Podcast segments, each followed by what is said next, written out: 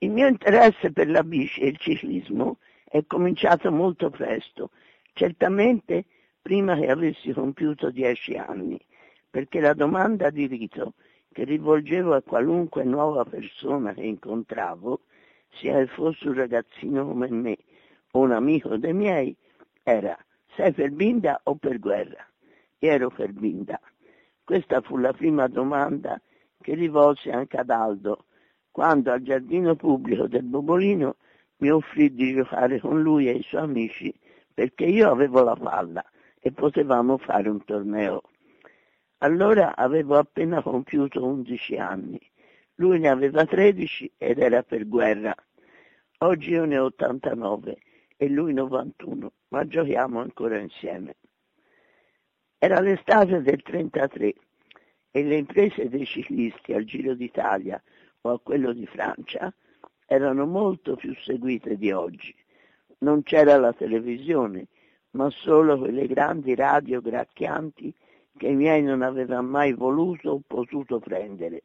E io dovevo aspettare il giorno dopo, quando andavamo a fare la spesa da Silviero, il pizzicagnolo, e da lui era sempre possibile dare un'occhiata alla pagina sportiva della nazione.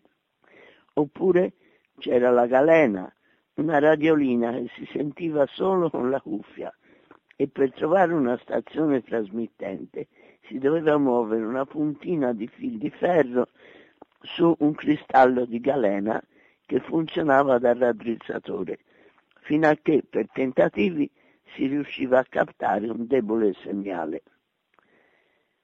A quei tempi mi era capitato di leggere da qualche parte le imprese davvero eroiche di Girardengo e Bottecchia, che correvano prima o poco dopo il mio anno di nascita, quando le tappe del Giro d'Italia erano spaventosamente lunghe, 200 e più chilometri, su strade sterrate e polverose, dove frequenti erano le forature. Avevo avuto 12 o 13 anni. Scuola si leggeva l'Odissea e poi l'Iliade, popolata di dei, semidei, eroi e anche campioni sportivi li vedevo un po' come mezza divinità. Ricordo che un anno la tappa del giro si concluse a Firenze, presso il campo di Marte, dove c'era lo stadio. Noi eravamo in casa di amici che abitavano proprio sul viale davanti all'impianto sportivo. Io ero uscita nella speranza di vederli da vicino e mi trovai a un tratto accanto a guerra.